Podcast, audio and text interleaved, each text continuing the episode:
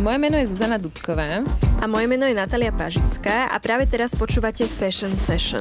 Prvý slovenský podcast, vďaka ktorému spoznáte príbeh vášho oblečenia.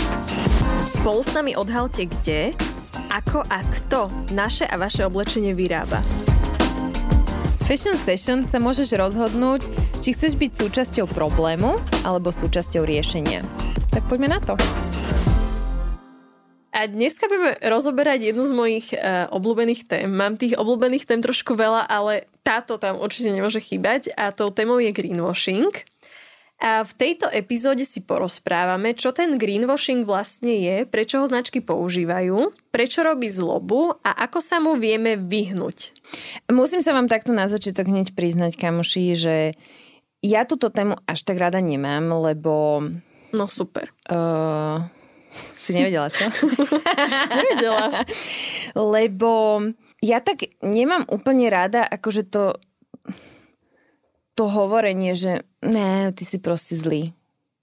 Ja viem, že ty si to užívaš. A viem, že je to aj pravda, že ten odevný priemysel je zlý, ale ja sa tak stále proste snažím akože nájsť niečo dobré na tých značkách. A to je moment, kedy my sa tak niekedy, nie že pohádame, ale že tuto nastáva vlastne medzi nami moment, kedy my máme rozdielne názory. Dobre, ja som tam chcela ísť až neskôr, ale keď si to už načala, tak ideme teraz. Ja som o tomto presne počúvala jeden podcast, volá sa to, že Remember Who Made Them, takže pamätajte si, že kto vyrobil vaše oblečenie. A povedali tam takú veľmi zaujímavú vec, že napríklad nejaká konkrétna značka niečo spraví. Dajme tomu, Zara urobí strašný prúser. Dajme tomu, že sa zistí, že v továrni, ktorá vyrábala pre Zaru, umrelo 30 ľudí na otravu nejakou toxickou chemikáliou. To je príklad, to sa nestalo, možno stalo, ale nepísalo sa o tom. Ale toto je teda fikcia, ale je to príklad.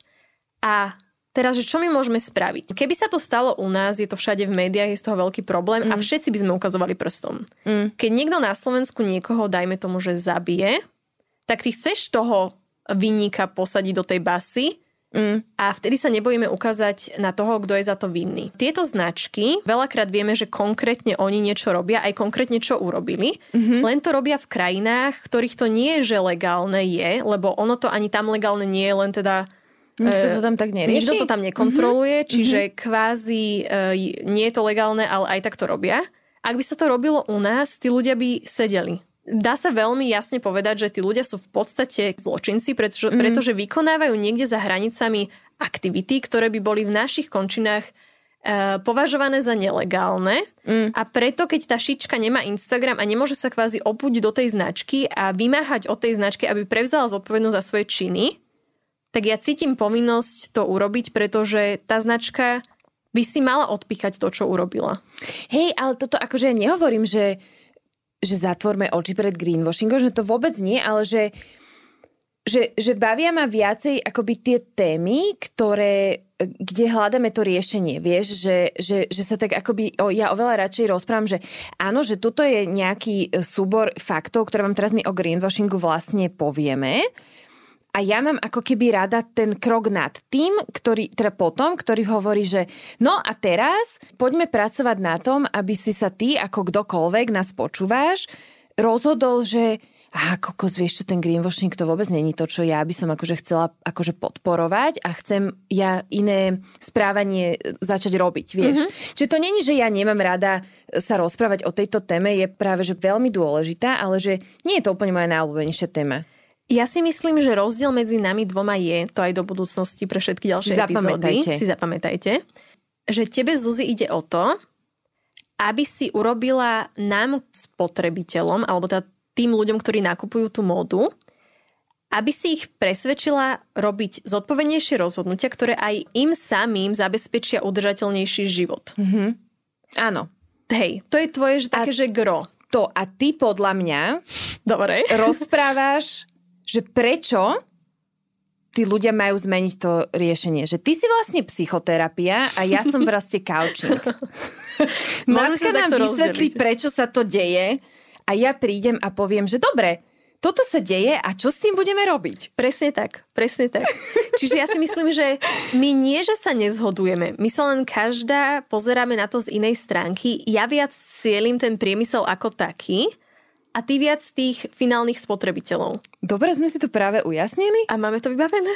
Kokos. Toľko sme sa kvôli tomu nahádali a konečne sme si to vyriešili. Ale iba sme sa akože... Každá sa na to pozerala proste z inej hory. A to je to krásne, preto tu spolu sedíme, preto sa doplňame. Yes! Ale ešte by som chcela povedať, že ty si povedala niečo v tom zmysle, idem ťa chytať za slovíčka. Chyť. Že ty hľadaš tie riešenia, že čo by sa s tým dalo spraviť. Ale opäť, riešenia na strane spotrebiteľa, ale ja si myslím, že jedno z tých riešení aj je poukazovať na to, čo tá značka robí zle. Lebo ak ich napríklad označíme na tých sociálnych médiách alebo prejavíme nejaký záujem o tú tému, že im napíšeme e-mail a spýtame sa, kto a v akých podmienkach vyrába naše oblečenie, tak to núti tú značku začať niečo robiť a nie je zodpovednosť za svoje činy, čo je podľa mňa veľmi fér. Určite. My vlastne, a hovorí to samozrejme slušným spôsobom, nikomu tu nebudeme narávať do nejakých prasačín. Proste bez prasačín, čo tiež ide. Ale že je dôležité ich call out, sa to volá po anglicky, že vyzvať k tomu, aby vlastne prevzali zodpovednosť. Určite, ale vieš, že napríklad ja si totižto teba predstavujem v prvom rade s tým transparentom, že uéj, že poďme to robiť. Ale to ja nie som takáto transparentová. Tak bez transparentu? Hola. Tak sme pri tej lahote. Nelegálne a hola. Lebo že ja nie som taký ten aktivista, že úplne, že by som sa priviazala k tomu stromu. Vieš, že naozaj. Ja tam cítim. Ja som ťa videla v tom batikovom tričku. Si ma videla, mám také jedno, čo som si na terase doma u nás urobila sama. Ale pre mňa je dôležitá tá proste zodpovednosť tých značiek, že ja viem, že oni vedia tie veci zmeniť, keby chceli. A ja ich chcem donútiť k tomu, aby chceli. Ja im chcem ukázať, že vlastne vy to naozaj chcete. Že ono by to bolo lepšie pre všetkých koniec koncov. Ale to som akože iné chcela povedať, že tú víziu, že ja teba vidím ako ten voice. Proste ten hlas spevačku. Ale Zuzi, téma je greenwashing. My sa k nej vlastne úplne ešte ani nedostali, ale ono to, akože podľa mňa sme mali zaujímavú tému aj doteraz, ale ideme ďalej. Zuzik, povedz nám, čo si ty predstavuješ pod slovom greenwashing? Od istého momentu si vždy predstavím hovienko natreté na zeleno. Toto celkom aj vystihuje. Neviem ako ty, ja som mala dlho pocit, že slovo greenwashing pochádza zo slova brainwashing, a teda vymývanie mozgov, ale pani Wikipedia nám povedala, že to tak celkom nie je. Čo, Zuzi? A ja som to tak mala a tiež som bola prekvapená, keď sme si pozreli našu kamošku Wikipédiu, ktorá povedala, že alebo teda, ktorá hovorí, že výraz greenwashing pochádza z anglického slova green, zelený, alebo teda prenesenie ekologicky, a whitewash, čo znamená kamuflovať alebo prikrášliť. Ide teda o dezinformáciu šírenú organizáciou za účelom prezentovať environmentálne zodpovedný verejný obraz o sebe. Takže v princípe je to špecifický druh zavádzania zákazníkov. V skratke, greenwashing je vlastne to, keď organizácia minie viac peňazí na marketing, ako reálne na nejaké ekologické riešenia alebo na nejakú minimalizáciu svojho dopadu na životné prostredie.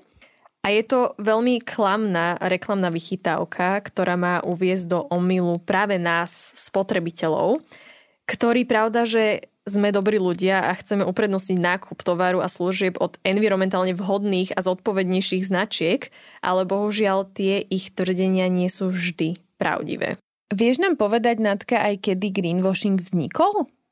Viem. Wow. Pripravila som si to. Tiež je to veľmi zaujímavý príbeh, podľa mňa aj celkom funny story. Prvýkrát slovo greenwashing alebo výraz greenwashing použil environmentalista, ktorý sa volal Jay Westerveld a bolo to v roku 1986 a prosím pekne jeho inšpirácia prišla z celkom ironického počinu a tým bolo, že sa v hoteloch začalo diať hnutie, ktoré sa nazývalo Save the Towel a teda zachráň uterák po slovensky. A toto hnutie spočívalo v tom, že hotely, ktoré navštívil Jay, používali nápisy, ktoré žiadali hostí, aby svoje uteráky znovu používali a nedávali ich teda na opratie každý deň. A tvrdili, že tým, že takto sa budú zákazníci alebo teda obyvatelia toho hotelu správať, tak zachránia životné prostredie. Lenže Jay nebol len tak nejaký priemerný občan, ale bol veľmi múdry muž a keď sa tak poobzeral okolo a zvážil, že či naozaj sa snažia tie hotely o nejaké environmentálne skutky, tak zistil, že v tom hoteli sa strašne plýtva a vlastne ten hotel nič iné pre životné prostredie nerobí a prišiel na to, že vlastne oni to len využívajú, aby nemuseli tak často prať a ušetrili náklady za čistenie týchto uterákov. Vlastne v tej dobe hotely vedeli takto ľudí veľmi ľahko oklamať, pretože si to nemali kde overiť. Neexistovali ešte internety. No a odvtedy je vlastne greenwashing všade. Môžete ho kľudne vidieť na minerálkach, čokoládach, mlieku a vajíčkach, kde sú šťastné sliepočky.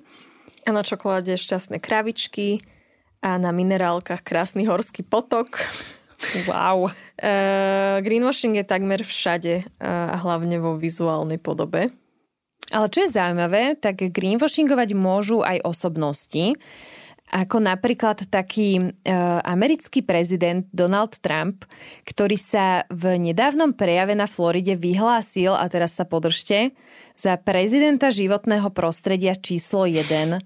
A to od čias Teddyho Roosevelta.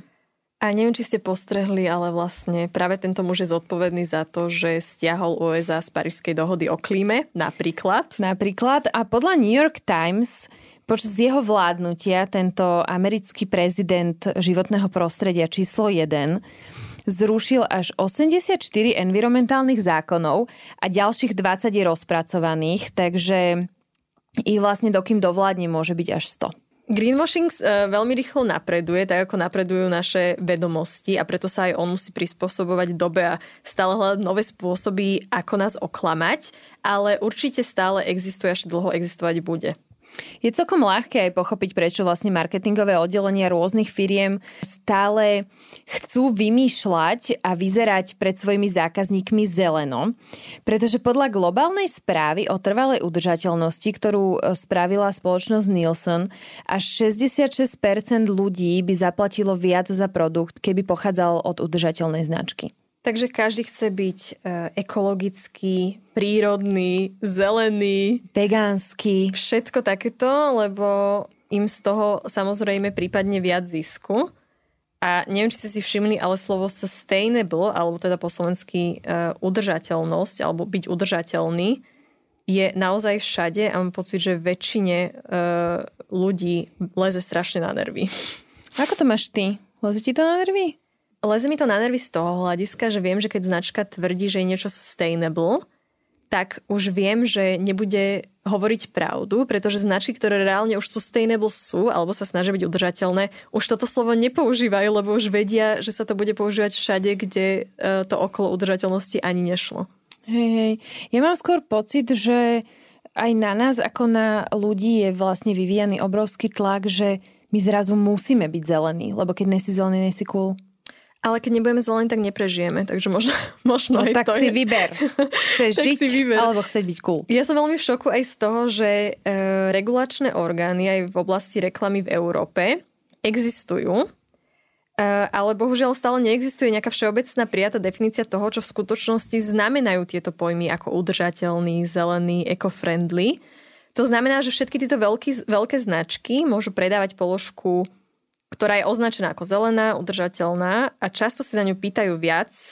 Ale bola som na jednej prednáške a Európsky parlament vyhlásil, že sa tým začne čoskoro zaoberať a že chcú regulovať tieto pojmy, aby značky už nemohli tak ľahko oklamať svojich zákazníkov.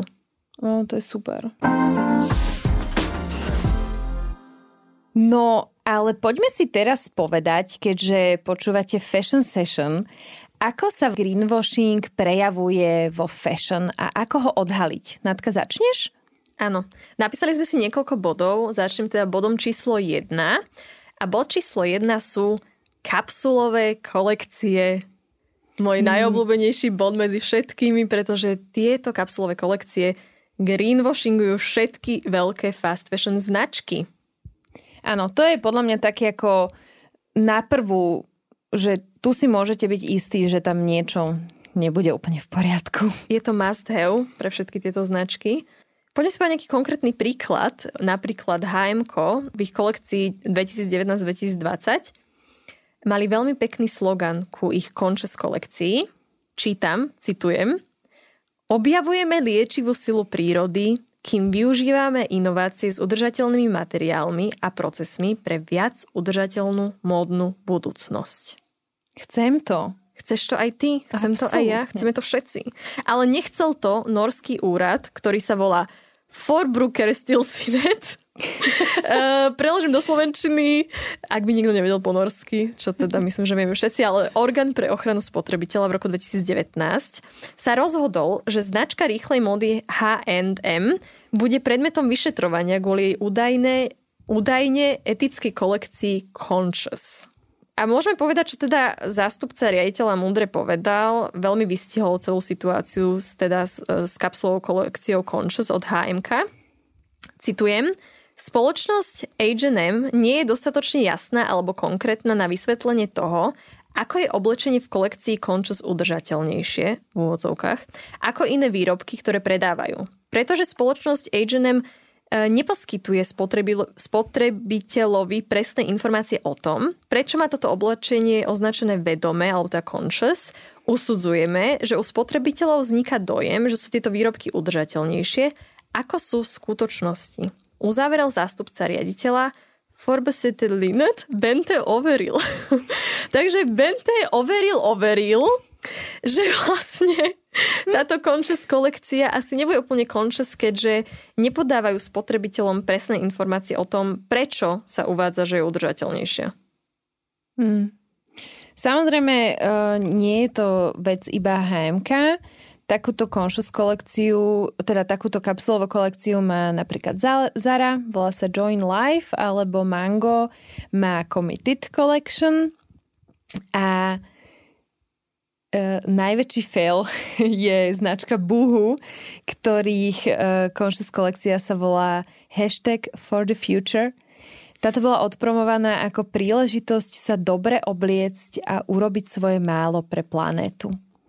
Môže byť takýto slogan, to je normálne, že irónia osudu. Je to prekrásne. Táto značka Boohoo vyprodukuje, alebo teda dá na trh 100 nových modelov každý deň a tá kapsulová kolekcia obsahovala 34 modelov a najlacnejší bol za 4 libry. A väčšinou teda z polyesteru a každý deň dá 100 nových kusov na trh, ktoré nemajú nič spoločné s udržateľnosťou a potom príde kolekcia For the Future a má dokopy až 34 kúskov. Wow. A volá sa kapsulová, lebo keď nemáš kapsulový šatník, nežiješ. Bod číslo 2 je také odporúčanie, že je dobré sa pozerať na čísla a nie na pekné slova. Firmy totiž veľmi radi používajú slova ako sustainable, udržateľné, alebo eco-friendly, alebo vyrobené z recyklovaných materiálov. No a keď niečo také uvidíte, tak naozaj sa opýtajte, že koľko percent? Pretože sa stáva, že značka promuje trička z biobavlny a nakoniec zistíte podľa výsačky, že je tam 5% biobavlny a zvyšok je klasická bavlna. Takže tomuto sa naozaj hovorí greenwashing. Oni to vedia zabaliť pod slova Organic Cotton Blend. Toto keď uvidíte, zbystrite pozornosť. Alarm.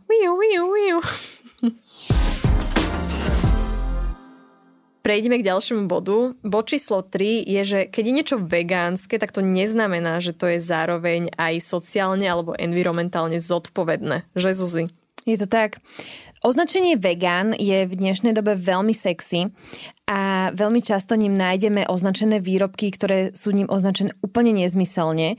A okrem fast fashion to vidíte napríklad v kozmetike, kde často značky, ktoré evidentne testujú na zvieratách, si označia nejaký jeden produkt, že je vegánsky. Napríklad L'Oréal a plno ďalších. Ale je to vlastne vtipné, lebo vegánsky produkt znamená, že neobsahuje nič zo živočíšnej produkcie alebo nič živočíšne v sebe. Takže všetko môže byť vegan, aj moje auto je vegan. Nemám auto, ale keby som mala, tak by mohlo byť vegan. Alebo počítač je vegan, všetko je vegan. A dokonca H&M pred pár rokmi malo takú kampaň, že sa chválili tým, že oni nepoužívajú reálne kožušiny. A teraz ľudia im tam písali po tú fotku, že wow, že super krok, ale oni nikdy reálne kožušiny nepoužívali, lebo by to proste bolo drahé. Ale začali sa chváliť tým, že oni reálne kožuchy nebudú podporovať kožušníctvo ako také, takže aj takto sa dá. Štvrtý bod je, že prírodné materiály nemusia byť vždy lepšie ako syntetické. Veľa ľudí si myslí, že čo je prírodné, tak to je automaticky lepšie, ale sú výskumy, ktoré ukazujú, že prírodné materiály majú dokonca väčší dopad na životné prostredie ako tie syntetické. Napríklad módny vyhľadávač Glamy robil prieskum, kde sa pýtal ľudí, aký je to podľa nich udržateľný materiál. Až 77% ľudí si vybralo, že udržateľný materiál je bavlna, aj keď bavlna má obrovský sociálny a environmentálny dopad. A možno by sme to uzavreli tak, že ono to nie je ani tak o samotných materiáloch, pretože každý materiál môže byť pestovaný aj spracovaný lepšie a horšie. A preto si treba skôr dávať pozor na certifikáciu. K bavlne máme super opozitum, alebo teda lepšiu alternatívu biobavlnu, alebo bavlnu, ktorá je certifikovaná GOTS. Takže každý materiál sa dá pestovať tak a tak, aj lepšie, aj horšie, len teda záleží na tom, aký spôsob si daná značka zobere a odkiaľ bude ten materiál získavať. Bod číslo 5 je, že transparentnosť neznamená automaticky sociálna alebo environmentálna zodpovednosť. Tu máme znova príklad s H&M-kom, ktoré vyhralo prvé miesto v Transparency Indexe, ktoré každoročne vydáva Fashion Revolution. A i keď sa umiestnilo na prvom mieste, neznamená to, že je to najudržateľnejšia značka na svete. Transparentnosť znamená, že značka len doloží informácie o tom, kde sa nejaké štádia procesu výroby toho oblečenia dejú, ale vôbec to nezodpovedá za to, v akých podmienkach tí ľudia šijú, alebo celkovo v akých podmienkach sa to oblečenie vyrába. Takže transparentnosť neznamená, že je značka udržateľná, alebo sociálne, alebo environmentálne zodpovedná, ale len, že dokladá informácie o tom, kde sa jej oblečenie vyrába. Ďalším bodom sú certifikáty a toto je miesto, kde značky veľmi radi greenwashingujú.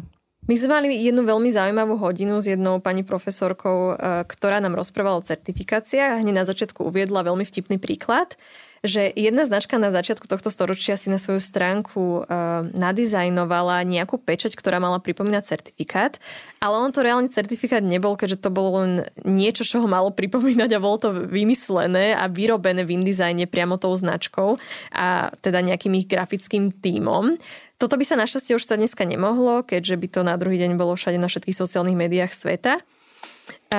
Ale čo tým chcem povedať je, že certifikáty v dnešnej dobe sú teda už spoľahlivé a naozaj sa dá zaručiť, že ak je niečo certifikované, tak to bude o niečo lepšie. Samozrejme sú tam rôzne levely, niektorý certifikát nám ručí za viac vecí ako iný, ale treba sa tými certifikátmi určite riadiť, pretože väčšinou to spracováva nejaká tretia strana, ktorá dozerá na to, aby tá firma fungovala podľa nejakých sociálnych a ekologických pravidiel.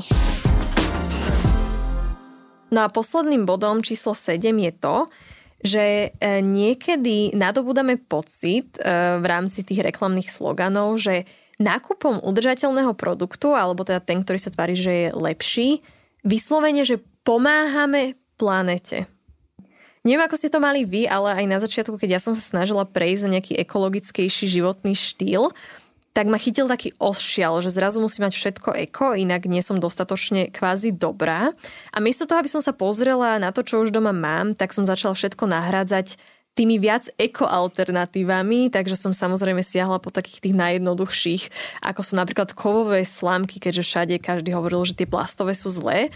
A aj keď som dovtedy nikdy slámku vlastne nepotrebovala ani v domácnosti, ani nikde inde, tak som si zakúpila tie kovové slámky, aby som teda zachránila tú planetu. Zuzi, mala si to nejak podobne aj ty? Myslím, že som to na nejakej úrovni mala, ale úplne si neviem teraz spomenúť, že asi v čom, ale ja som to asi skôr mala také, že ja som chcela už byť, že hneď ekologicky dokonalá. Ale slámky som si nekúpila, ale dve som dostala. A máš ich doma. Mám ich doma a ja som sa ale z nich veľmi tešila, keď som ich dostala a potom som si vlastne uvedomila, že nepoužívam slámky. Však slámka je vlastne úplná zbytočnosť. Tu by som sa ale na chvíľočku zastavila a chcem povedať jednu dôležitú vec. Pokiaľ máte doma nejaký akýkoľvek produkt, kľudne aj plastové slámky, tak ich prosím vás nevyhoďte a neleďte si kúpiť do obchodu tie kovové. Normálne ich doužívajte, normálne ich mínte, aj keby vám to malo trvať 20 rokov, tie slamky sa naozaj nepokazia. A proste kúpite si ich vtedy, keď ich už nebudete mať. Hej, že keď máte proste doma neotvorené balenie, tak ich nevyhoďte do koša, lebo aj to sa stáva.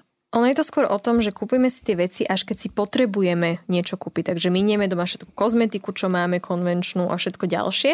A potom pri najbližšom nákupe už môžeme urobiť to uvedomelejšie rozhodnutie.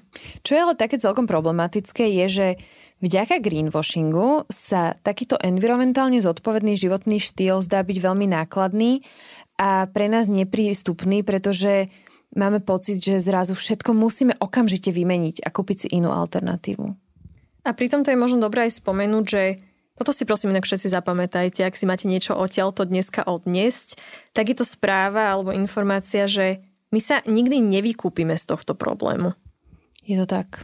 My máme pocit, že keď nebudeme mať tie ekologické alternatívy, že nezachránime svet, ale treba si uvedomiť, že aj tie udržateľné produkty majú svoju environmentálnu a sociálnu cenu a nikdy sa nedokážeme pomocou peňazí vykúpiť z týchto všetkých environmentálnych problémov.